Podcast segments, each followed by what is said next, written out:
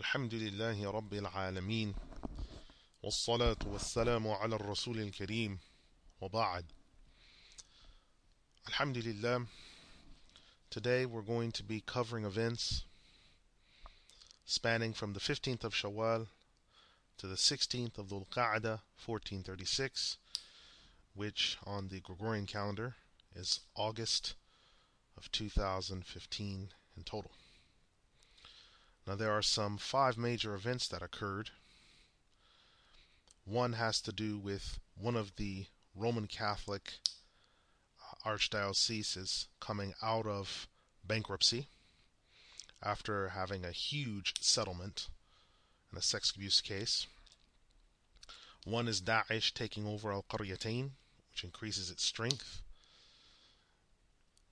The third is uh, Japan commemorating uh, the destruction of Nagasaki and remembering that day. The fourth is Malaysia finding the body of bodies of 20 people, a mass grave that were involved in human trafficking. And finally, we have windstorms in Seattle killing two and leaving 450,000 people without power. We'll start first with the 4th of August. On the 4th of August, a Roman Catholic archdiocese reached a collective agreement of 21 million for sex abuse claims so that it might be able to finally come out of its 4th of January 2011 chapter 11 bankruptcy. Now, this is a huge huge finding for one of these one of these uh, dioceses. Why? Well, because there were so many child abuse sex claims made against it. Rather than fight them in court, rather than try to defend its innocence, rather than risk the public fallout of court cases, they chose to reach a settlement for $21 million.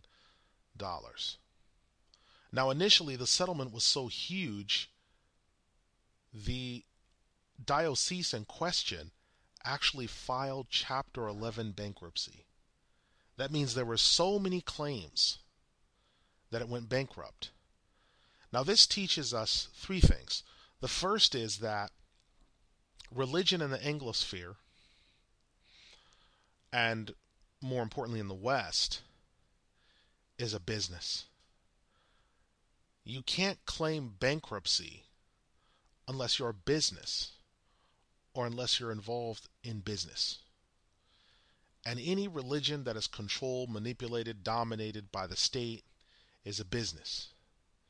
And if you can be controlled by a state or a government, then you are not independent. If you're not independent, you can be malleable to the machinations of a government, a state, a body of people, or corporations.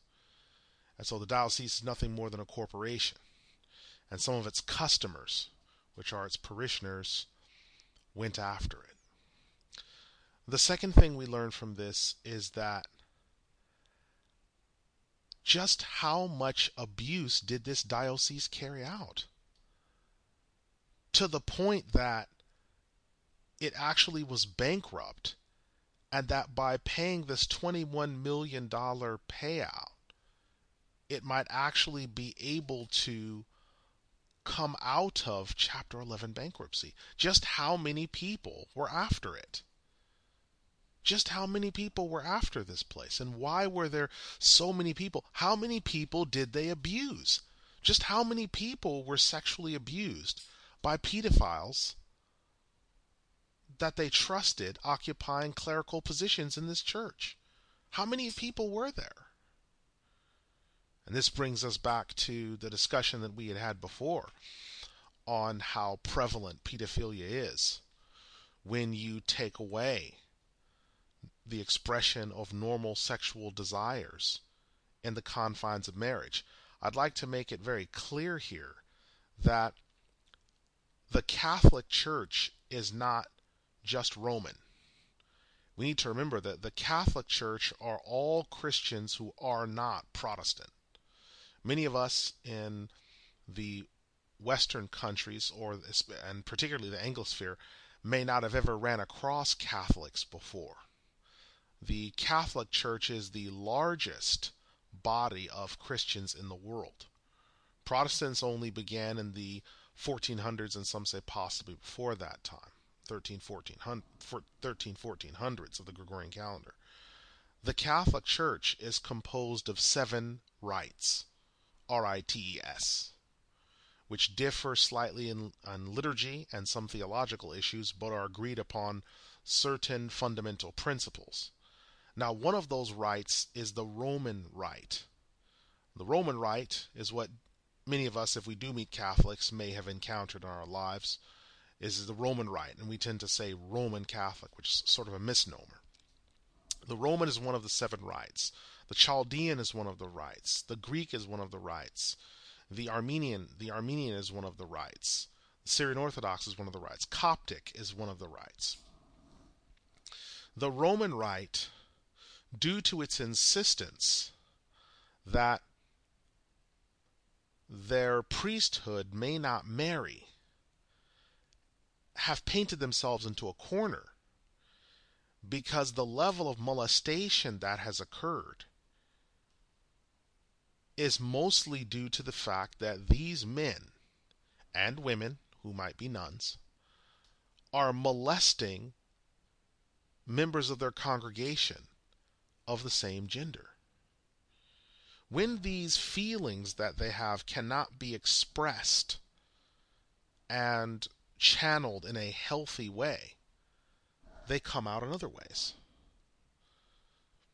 It would be very interesting to make a, make a comparison between, say, the Roman rite of the Catholic Church and the Chaldean rite, or even even certain sects that would be viewed as heretical, such as the Jacobite or the Nestorian. It would be very interesting to sort of take a look at those sects who do allow their priesthood to marry and only those who choose to engage in voluntary uh, involuntary celibacy.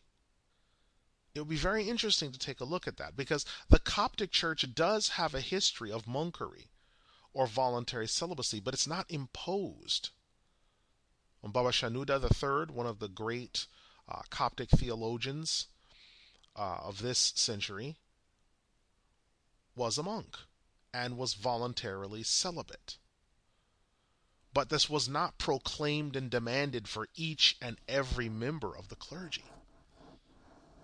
And the Roman rite of the Catholic Church is really hurting itself by insisting on this doctrine when you can see the harm that it's caused. So great is this harm that some people believe that the reason why the last pope Benedict stepped down, also known as uh, Ratzinger, the reason why he stepped down is because there was such a storm, such a storm of litigation that would be moving against him regarding how much knowledge he had of the molestation that happened under his watch that he simply was not, he did not want to face that.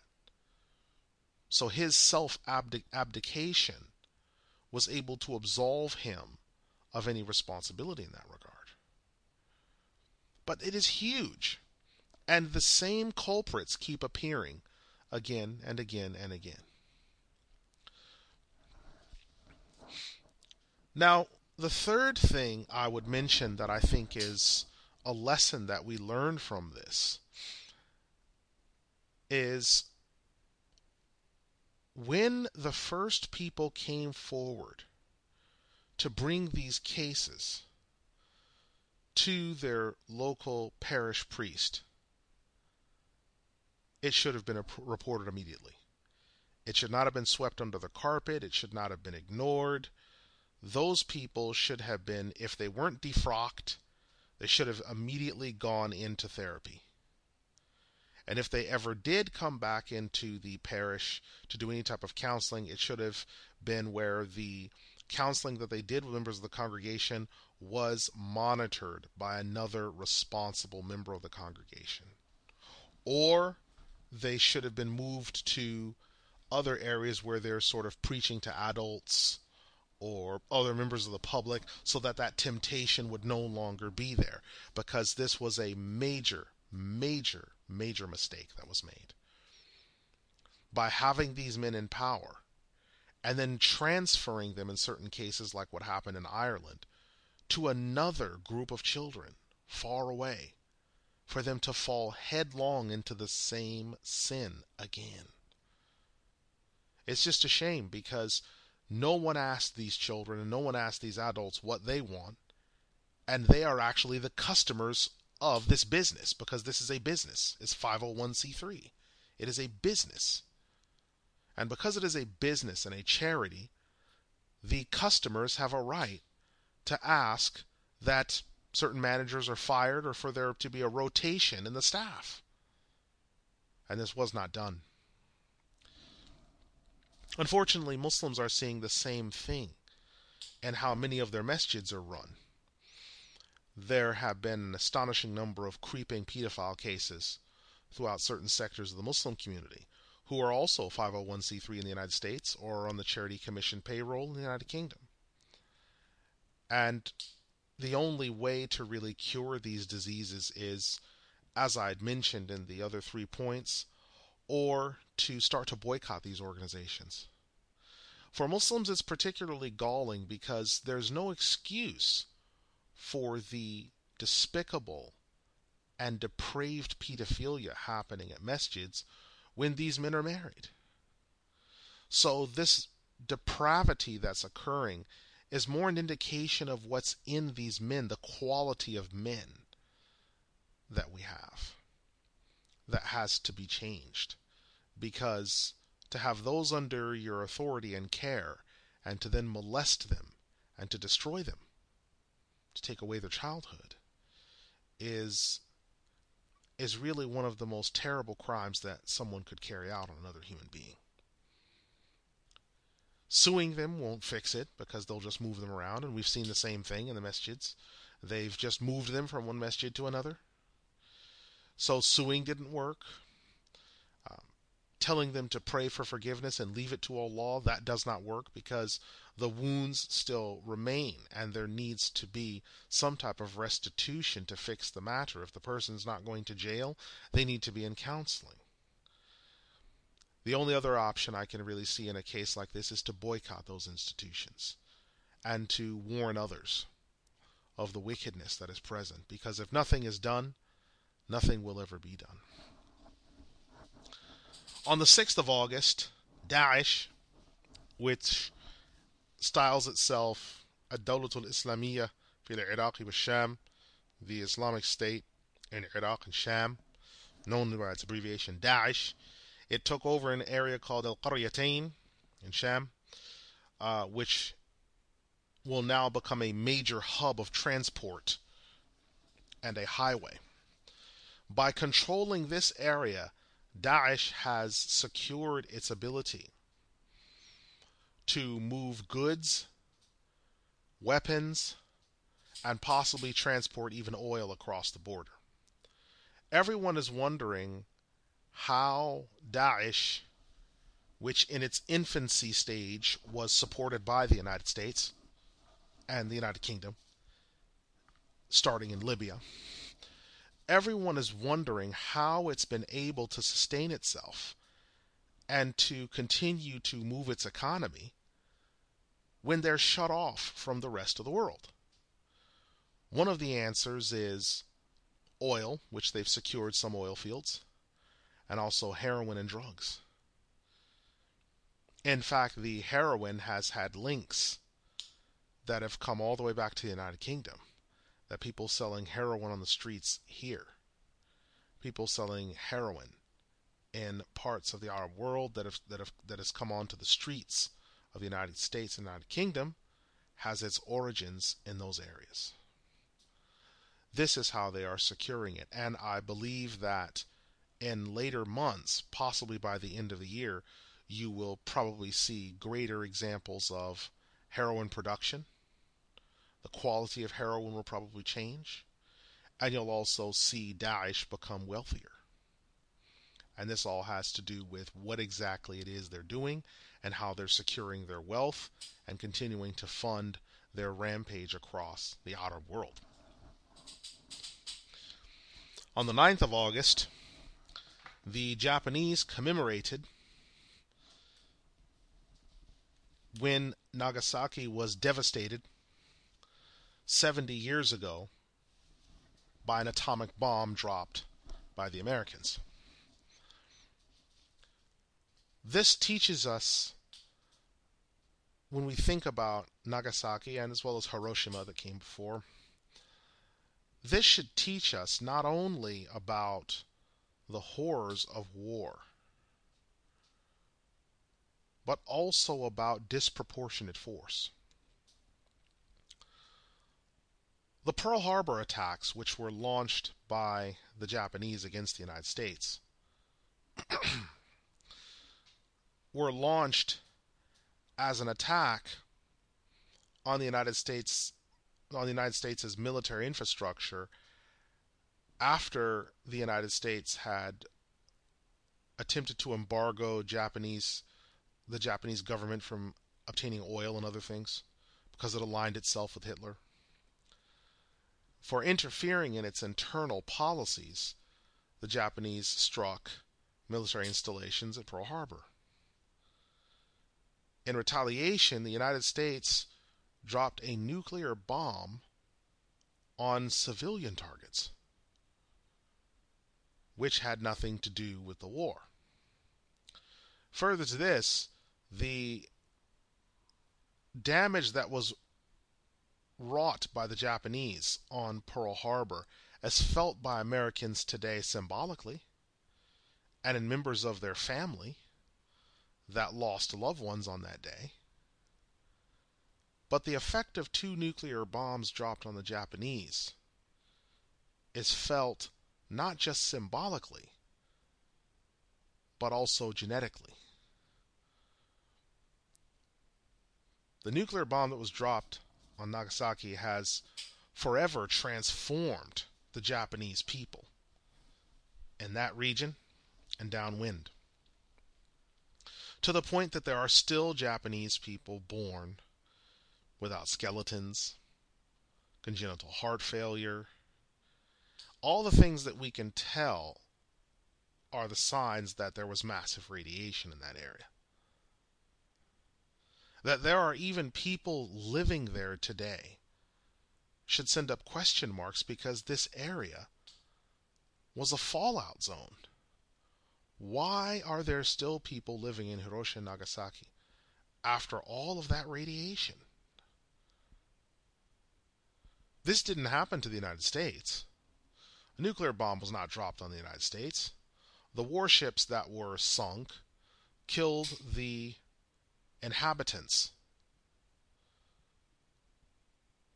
Those that died in Pearl Harbor, the damage that the Japanese did in Pearl Harbor did not then spread radiation all the way to Rochdale in New York or to Texas in the South. That attack sustained casualties in just that area.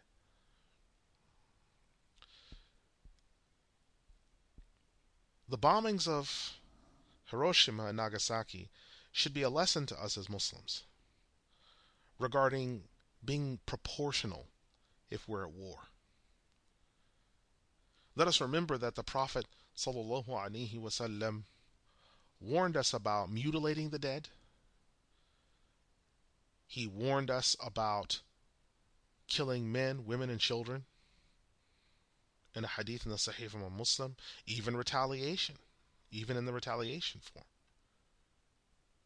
He warned us about all these things so that we do what? So that we are balanced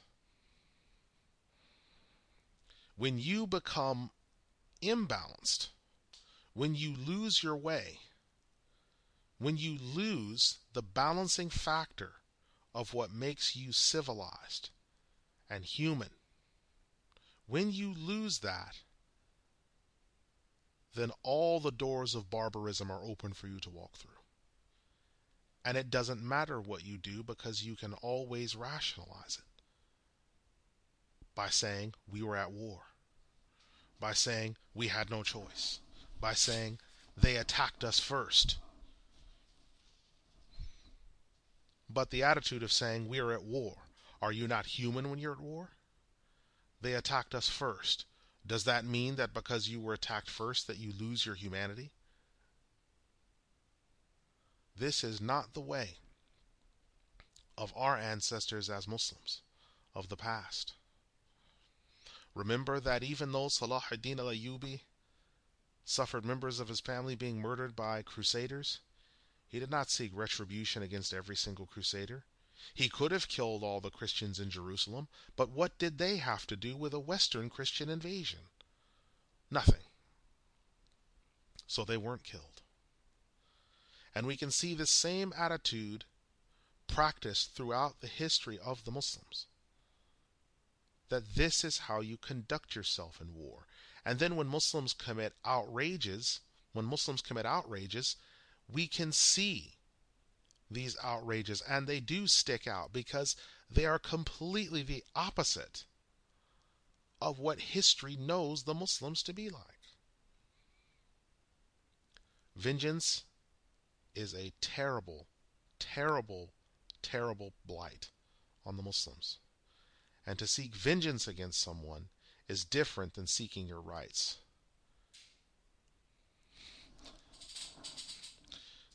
On the 23rd of August, Malaysian authorities found the bodies of 20 people in mass graves that were buried near the border with Thailand. It was believed by Malaysian authorities that these people were most likely victims of human trafficking. All throughout the world, human trafficking is occurring. People are finding bodies of people inside of trucks, cars where they suffocated, trailer cabins, the bottoms of trains where they were hanging on, in graves where they were where they were killed because they were assured by their smuggler that they would be transported to a safer region. They've paid the money, then they were taken to a secluded region, murdered, dumped in a mass grave. The smugglers then pocketed the money and fled. This brings to mind the hadith of the Prophet ﷺ and the collection of Al-Bukhari where he said, as one of the signs of, end of end, the end of time, Al-Harj. And when the companion said, What is Al-Harj? The Prophet ﷺ, he said, Al-Qatl, Al-Qatl, killing, killing. And that is what we are seeing. This human trafficking has been killing, killing. In the United Kingdom, they found cases of people that have suffocated inside of refrigerator containers because they were told that if they wait there, keep quiet, and pay their smugglers, that they will be brought to a new country. But by the time they reached the destination, they were dead. The same thing has occurred in the United States and Canada. All around the world, there are people who are dying in human trafficking. For what reason? Because they desire to leave the straitened circumstances that they are in, both, both themselves and their children and their families, and to make it to somewhere else that is more politically stable and has access to better resources. But this is a time that we're living in of al-harj, of killing. Who knows if those people that were buried in the mass graves in Malaysia and all throughout the world, who knows if they even know why they were being killed? Did the smugglers even know why they killed them? What crime had these people committed other than the fact that they desired to go to a new location, to live a safer life in a more politically stable environment. They committed no other crime. In fact, what they asked for wasn't even a crime. So, this tribulation that's coming is mentioned in another hadith of the Prophet ﷺ where he said in the collection of Al-Bukhari, a time will come in which neither the murderer nor the murdered will know why they have done what they have done. The one murdered will not know why he's been murdered, and the one murdering will not know why he is murdering. And this is one of the times that we see ourselves in. Some of these people don't even know why they're doing what they're doing, but they just know that they're doing it. On the 29th of August, there were windstorms in Seattle that killed two people and left 450,000 people without power in the greater Seattle area. Now keep in mind that this comes after the great Okanogan fire that was so destructive that north northeast Washington was declared to be in a state of emergency by the President of the United States, Barack Obama. what sticks out about this is that all of the might and power that a nation has there is no protection from Allah's judgment. It does not matter how strong a nation is, how many arms they have, how powerful how, how powerful their, their military is. There is no protection from Allah's might and His power. And that something that we take for granted, which is a safe place to stay, it's mentioned as one of the four blessings. The Prophet ﷺ said in a hadith in the collection of Al-Jami al-Saghir by Imam al-Suyuti that one of the four blessings is a spacious home. And people realize these blessings when and these favors when it's taken from them. And when someone loses that favor, the favor of a spacious home, a good neighbor, a reliable means of transportation. These are these are some of the blessings the Prophet ﷺ mentioned in the collection of Al-Jami al-Saghir by Imam al-Suyuti. When that's taken away, it's then that we realize I had a good neighbor, and that neighbor's been replaced by a tyrannical neighbor. I had a reliable means of transport, then that's taken away and we're left with either an unreliable means of transportation or with none at all. Where now we might have to walk everywhere. We might have to walk far distances. And if we haven't before, our legs ache, our backs pain because we've not faced this before. That is when we realize that blessing. To have that spacious house where we can actually sit down in one room and go to sleep. And in another room, we eat. And in another room is a reception room for guests. That we have these spacious homes. Each individual that lives in that home has their own bedroom. Some people have to all stay in one bedroom. Some people don't have a living room or a kitchen. But the kitchen space in the living room is one open area and they have to use that area. And sometimes there'll be people who's all stay in the same room, but they'll have to put up curtains or string. And they'll draw those curtains and strings when they desire privacy. And in that way, that gives them that privacy that they so desire because they don't have their own rooms. Seven people living in one house and having to share just one bathroom. 10 people having to share one washer. Not having a reception room, not having a back porch or a front porch or a front lawn or a backyard, not having any of these things that some of us consider essentials when in actuality they're only amenities. To have that taken from you is a lesson not only in patience but of reflection. How would we be in a circumstance like that? Where something was just taken from you. And it was something that you had just come to expect as the norm. That's when we realize that it's one of the great blessings.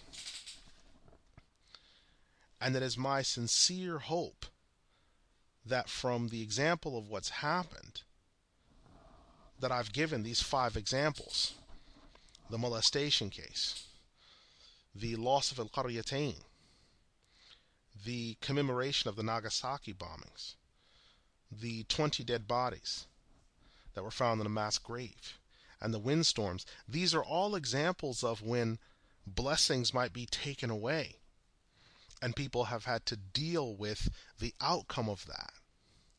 If you are not someone who's been tested by any of these things, you should find yourself to be in blessing And you should be grateful because you don't know how you might respond if you were tested in a similar way. And we ask Allah that He bless us, and that if we know anyone who's been through the same trial, or any one of these or all of these, that He put patience in them and that He comfort them. أقول قولي هذا أستغفر الله لي ولكم أستغفر الله إن الله غفور رحيم حميد رحيم